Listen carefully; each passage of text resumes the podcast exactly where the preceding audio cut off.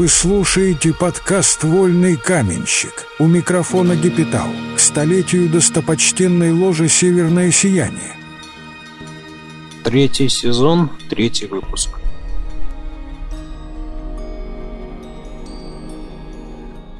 В сердце Российской империи, в Царском селе, 11 июня 1874 года в семье с глубокими корнями дворянства появился на свет Петр Александрович Половцев. Его родители, Александр Александрович и Надежда Михайловна, были не только частью высшего света, но и обладали внушительным состоянием, что позволило им предоставить сыну образование, достойное настоящего благородного.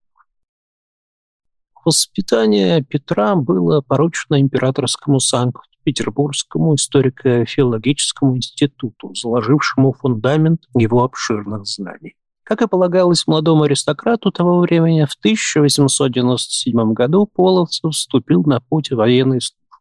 Его жизненный путь пролегал через 44-й Нижегородский и Гродненский гусарские полки, прежде чем он был направлен на обучение в Николаевскую академию генерального штаба.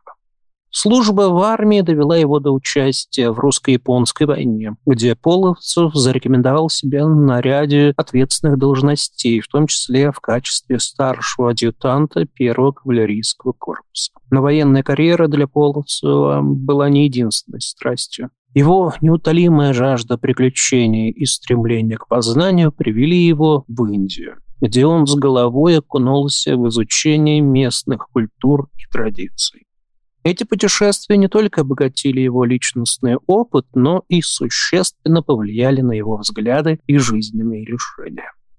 На заре Первой мировой войны, в эпоху, когда мировая история перелистывала свои страницы с неимоверной скоростью, началась и история одного необычного подразделения – татарского конного полка. Это было время, когда политические события разворачивались с бурной быстротой. Австро-Венгрия объявила войну Сербии 28 июля 1914 года, что стало началом военных действий. Россия, откликнувшись на вызов времени, объявила мобилизацию. Вскоре Германия вступила в конфликт, объявив войну России. В этом вихре событий формируется татарский конный полк представляющий собой уникальное военное формирование, собранное не по принуждению, а на добровольных началах. Создание полка началось в Казахском, Шушинском, Джаванширском, Орешском, Зангизурском, Корягинском, Нухинском и Барчалинском уездах, что в Елисавет Польской и Тифлисской губерниях. Эти земли дали полку бойцов, объединенных общей целью защитить свою родину. На пост командира полка был назначен подполковник Петр Александрович Половцев, человек с богатым военным опытом и непоколебимой верой в своих подчиненных. Особенностью службы полки было то, что каждый воин обеспечивал себя сам, от коня до оружия, что требовало не только отваги, но и значительных ресурсов. Несмотря на освобождение жителей Закавказья от воинской повинности, желающих присоединиться к полку было более чем достаточно. Более двух тысяч добровольцев выразили готовность бороться за интересы России, хотя требовалось всего 480 человек. Этот факт свидетельствовал о высоком патриотизме и готовности защищать свою страну. Император Николай II особо ценил создание Кавказской туземной конной дивизии, в которую входил и татарский полк, видя в этом объединение символ единства и силы русского и кавказских народов. В начале сентября полк был торжественно провожен в Лисавет поле, где прошел молебен за здравие государя и успех русских войск. После церемонии присяги, где каждый воин клялся верности Российской империи, полк отправился на Украину, в район Жумеринки, где начал свою подготовку к предстоящим боевым действиям. Холодное ноябрьское утро 1914 года Половцев, тогда еще командир татарского конного полка, принимал участие в смотре дивизии, которая вскоре должна была занять позицию реки Сан живописных, но опасных пределах Галиции, где предстояло пройти через огонь и воду Карпатских гор и Галицийских долин.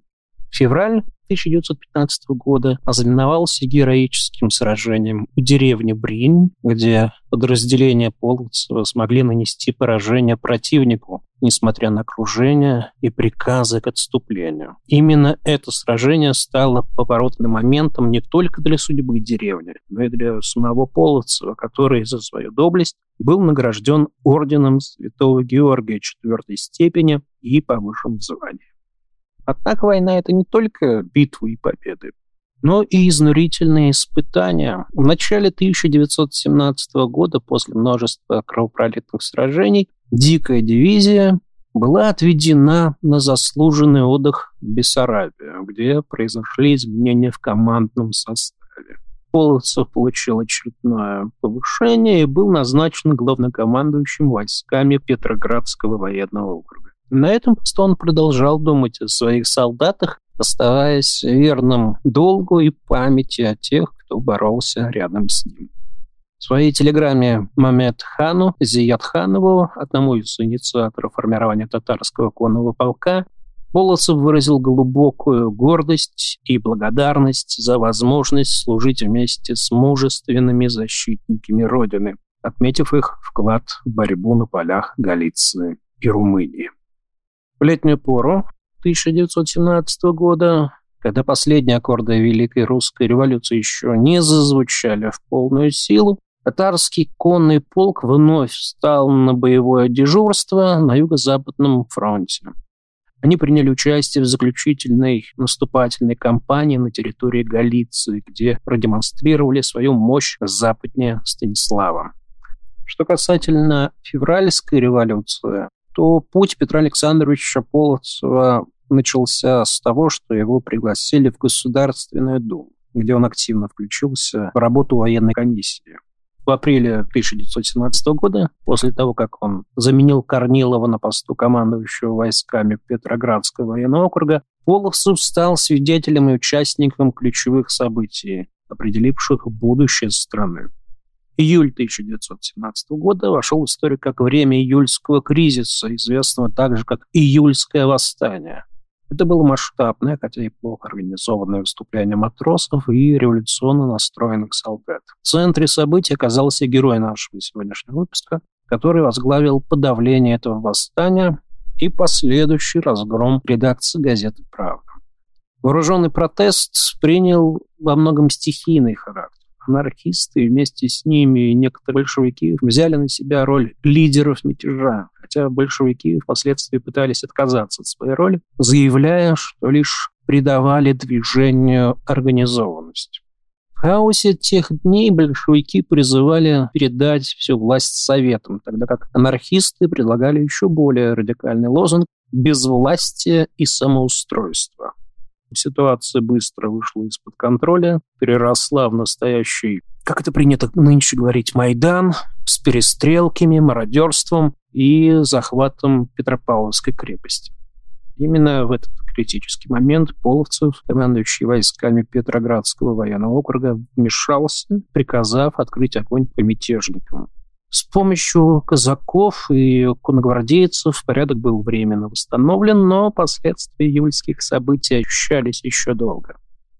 Половцев был назван героем борьбы с ленинскими немцами и вскоре переместился на должность губернатора Терской области, однако в гражданской войне он уже практически не участвовал. По своим взглядам он был близок к генералу Лавру Корнилову, скептически относился к временному правительству и революционным нововведениям в армии, не скрывал своей неприязни к советам и социалистам, отличался проницательностью, наблюдательностью и метким словом, а также авантюристическим духом, который и привел его через все испытания того времени. Военные и административные способности Полосова были признаны, когда он стал главнокомандующим войсками Терско-Дагестанского края. Но исторические ветры перемен унесли его далеко от родины. С приходом большевиков к власти и заключением перемирия с центральными державами Полоцев принял решение продолжать борьбу на стороне союзников, отправившись в Персию, а затем и в Лондон.